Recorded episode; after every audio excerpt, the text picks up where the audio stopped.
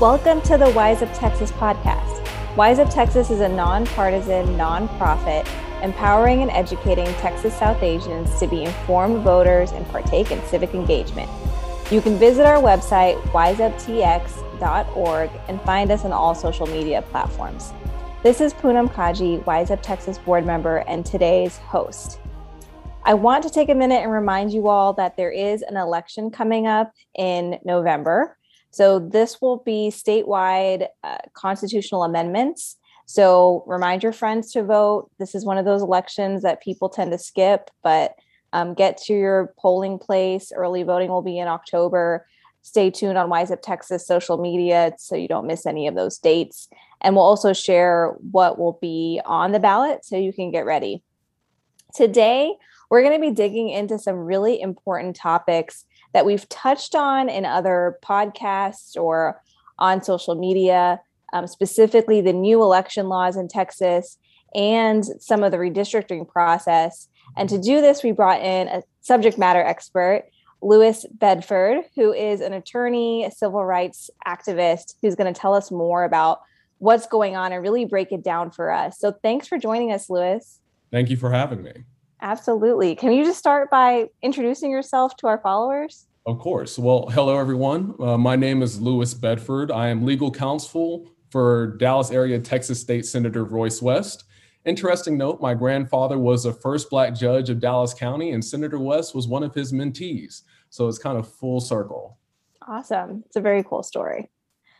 So I know you've done um, work not only in this position, but in the past, looking at voting rights and our, our rights when it comes to access to vote. And that's become a big issue as we look at some of the things that happened in the Texas legislature this session.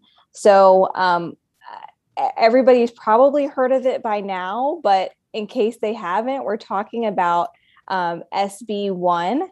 So this legislative session, there was quite a showdown. Uh, there, there was discussions about um, new laws that would restrict access to voting by limiting mail-in ballot applications, drive-through voting, et cetera. The Texas Democrats fled the session to prevent a quorum. They eventually returned, and a version of the bill did pass. So what, what are we looking at now? What changes have been made to elections here in Texas? Well, you, you touched on a lot of the major provisions of S B one, but before we go into what changed, I want to talk about why these changes are even happening in the first place. During the twenty twenty election, we saw millions of people come out and vote in a different way than they had in past elections due to the pandemic. And on top of that, we had the Republican candidate for president lose, and even, even did this after multiple claims of election fraud. And it appears as though the Republican Party in this state and across the country is actively working to make sure that this cannot happen again by making voting harder. So whenever we are talking about what are we stuck with, here's a general idea. We're looking at a ban on drive-through voting, new regulations on early voting hours, including a ban on twenty-four hour voting, a ban on distribution of mail-in ballot applications, new I D requirements for voting by mail, a correction process for mail-in voting, enhancing poll worker protections as well, and just a lot of other issues. And unfortunately, a lot of these changes will go into effect on December second. So there is a lot that we have to look forward to. So as you know, Wise Up Texas is a nonpartisan organization, but we did take a specific stance on this law because data shows that this could negatively impact communities of color. Um, I often use Harris County as an example. Um, Houston area has a lot of folks in the South Asian community who utilize these different ways of voting, um, drive-through voting, um, longer hours to get to the poll. Um, Democrats argued in the Texas State House that this law negatively impacts communities of color. Can you tell us more about that? Of course. So once again, I want to put this in context.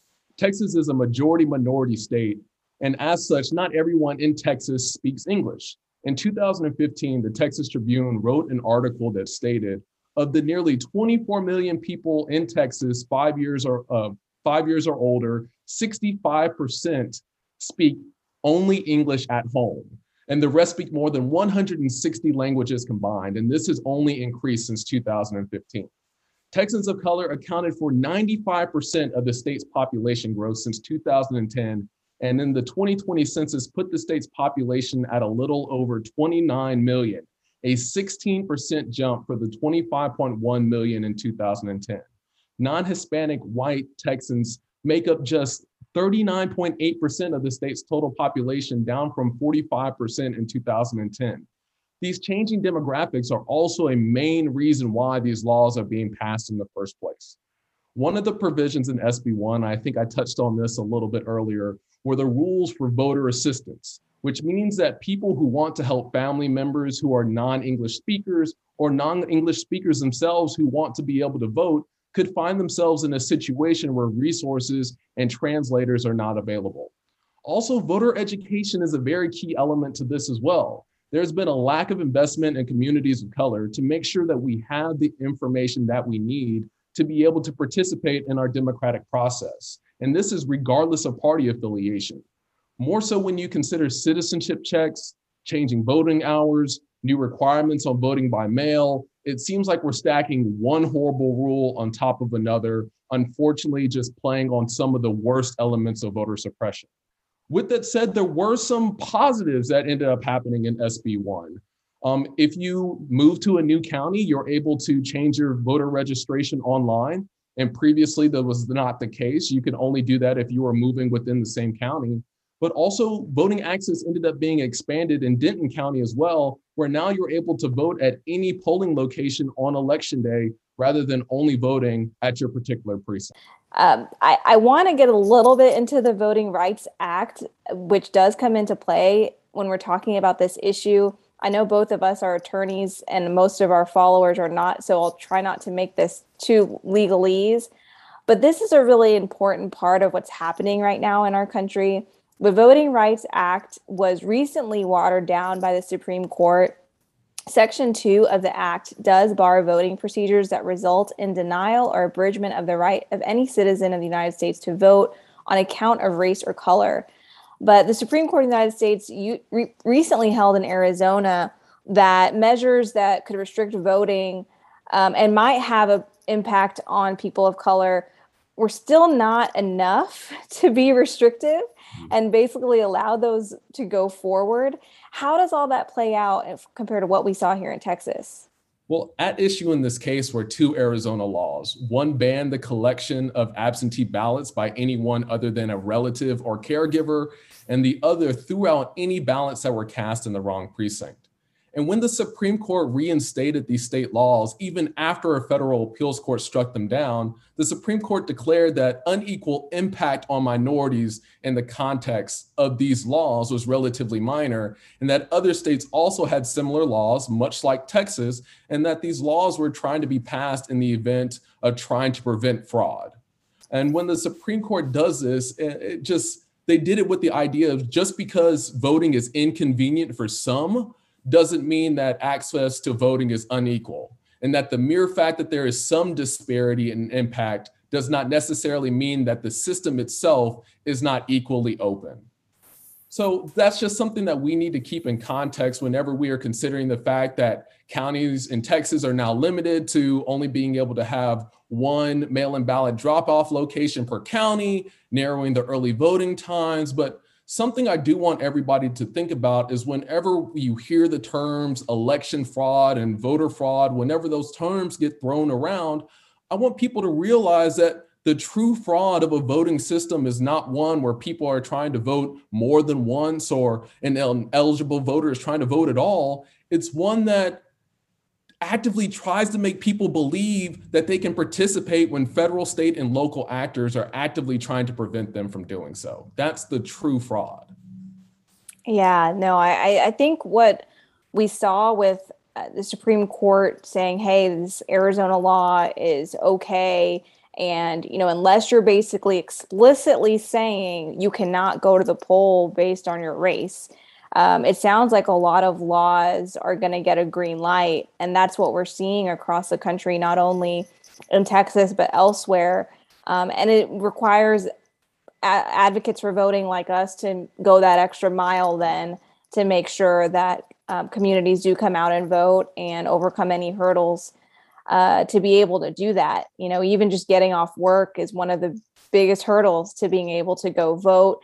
Um, again, leaning on the example of Harris County, they extended voting into a twenty-four hour process, and that helped a lot of people vote um, last time. So these are the things that I think we'll have to tackle as we go forward. Um, I want to stay on this topic of the Voting Rights Act for just a minute, because it's playing out in a different way as well as we speak. It used to include provisions about redistricting. So we're talking a lot about redistricting, and that's the drawing of maps, right? Because where I live versus where Lewis lives, we might have different people represent us depending on how the map looks. And right now our Texas lawmakers are creating those maps because we just went through a census. So this is a once in every ten years big moment um, that we recreate these maps. And it used to be the case that states that had a history of discrimination in voting laws had to pre-clear the maps with a federal judge. And Texas, unfortunately, has had that history many times. The maps have not been approved or have gone through litigation to be amended um, to get to a better, closer to a fair map. Um, but that part of the law was also gutted by SCOTUS in the last decade, by the Supreme Court in the last decade. So this is the first time um, since that decision that we're in the midst of redistricting, and we don't have that type of oversight as we're making the map. So can you tell us, um, give us a little update on what's happening so far, and, and what can our followers be doing to, to make sure our maps are fair? I mean, as you were saying, this is the first redistricting process without the protections of the Voting Rights Act. And because of that, we've seen a lot more, more oppressive efforts being taken in order to try to make sure that people of color aren't going to have the representation that is duly deserved because of population percentages. So I just want to say this. I've been involved in the map making process Uh, as someone who works for one of the state senators in the area. And I, I just want to put it out there that it has become clear that the party in charge has made it an effort in order to try to pick up seats wherever they can. And to put that a face on it, there is a state senator by the name of Beverly Powell, who is a Democratic senator out of Tarrant County. And she represents a minority coalition district, which means that in her district, of Black, Hispanic, Asian, A A P I end up making over fifty percent of the total population in the district. And now, after these changes to her map, she's going to end up not just representing Tarrant County, but she's going to represent parts of Tarrant County all the way out to Abilene. And that is very much done in an effort in order to weaken the voices of people of color in her district. And what makes this worse is that even though ninety-five percent of the state's growth came from people of color, the state found no compelling reason to include race as even a factor in its redistricting process. So by even refusing to acknowledge the changing racial dynamics of the state, it has been made clear that the unfortunate reality that the state has no intention of providing adequate representation to its constantly changing citizenry. Wow, that's really interesting. I, I know for me, when I looked at some of the drafts so far, so we're still in the draft phase and we're just seeing, you know, what the maps might look like, but I, I could visibly see it and recognize parts of the D F W Metroplex that do have a concentration of a certain community, right? Sometimes, you know, that's where there's a, a big South Asian community. The restaurants are there, the places of worship are there. And the maps are supposed to be drawn to reflect communities and allow them to, um, you know, get, get what they need as constituents. And it's interesting to literally be able to look at it and say, oh, it looks like that's been intentionally split up uh, to some extent. So I, I think it's really important that hopefully we bring home for our followers and our listeners that this redistricting process is going to have a big impact. Um, what do you think all this means for the upcoming midterm election in twenty twenty-two? I, I think it once again just shows how important elections are, and elections truly do have consequences. And I think with that in mind, we just need to make sure that we are doing everything we can to be able to vote. Because if you look at who's going to be on the ballot in twenty twenty, it's not just the governor, it's also going to be U S House members. Every state senator is going to end up needing to run again. We have state House members, not to mention that some local areas are going to have city council races too. So just all that being considered, there was just so much at stake for going into the twenty twenty-two election. And these are the people who are going to be shaping policy, not just for our cities and our towns, but for the whole state. So there's definitely a lot on the line in the twenty-two, twenty twenty-two election, and we just need to make sure that we keep that in mind moving forward. I think that's right. I think twenty twenty-two is going to be a huge midterm, unlike many others, because it's been ten years since we redid the maps. And it's just going to be a moment in Texas, too, for us to really decide um, what do we want our state to look like, and, and what kind of leadership do we want. And I think what we always want are fair maps and advocacy for voting rights. Well, more than anything, I just want people to know that, like, freedom is not passive. Freedom is something that we have to actively fight for every day. We need to do our absolute best to make sure our voices are heard. So even whenever it comes to reaching out to your representatives, make sure it's not just your state representatives. Reach out to your county commissioners, reach out to your city councilors, use the different community organizations, and just make sure that you are using the resources that are available to you. And just also show up. The most important thing that we can do right now is show up and make sure that our voices are heard. People might not listen to us, but they cannot say that we weren't there. And also, lastly, voting is only a small piece of the puzzle. Showing up is only a small piece of the puzzle. In order for us to do this and to do this effectively, it has to be in a collaborative, collective effort to make sure that we're able to move forward together and not just by ourselves. And at the end of the day, we need to do everything we possibly can to demand that our voices matter, to demand that we are heard, and ultimately to rise up to make sure that we are able to have a say in the world that happens around us. Said like a true civil rights activist. And I think that's absolutely right. We want people to feel fired up about this topic, not only during election, presidential election years, but all the time. You know, this is your community. This is your role as a citizen. And it's fun to be an active citizen. You know, sometimes we come from a place of being riled up and upset about something.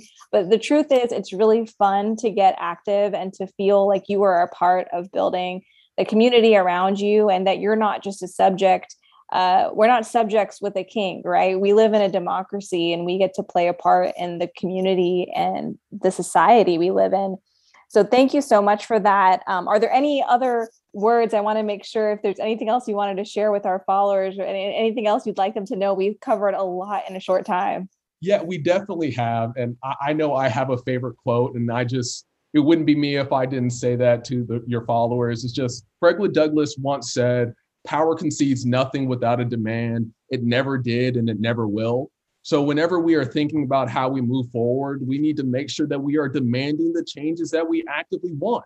And also making sure that if there are elected officials who are representing our values, we elevate them. But if there are people who are not, we actively try to get them out of office.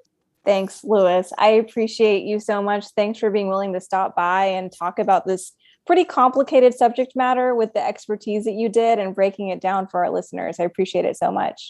That concludes our interview for today. Wise Up Texas is a nonpartisan and nonprofit organization, but we welcome interviews with candidates and political leaders who want to reach out to our South Asian followers. Wise Up Texas does not endorse any candidates or political party. You can find a recording of this podcast on most platforms where podcasts are available, and select episodes will air on Radio Azad and D F W. Thanks for listening. Get educated, get wiser, and start giving a hoot with Wise Up Texas.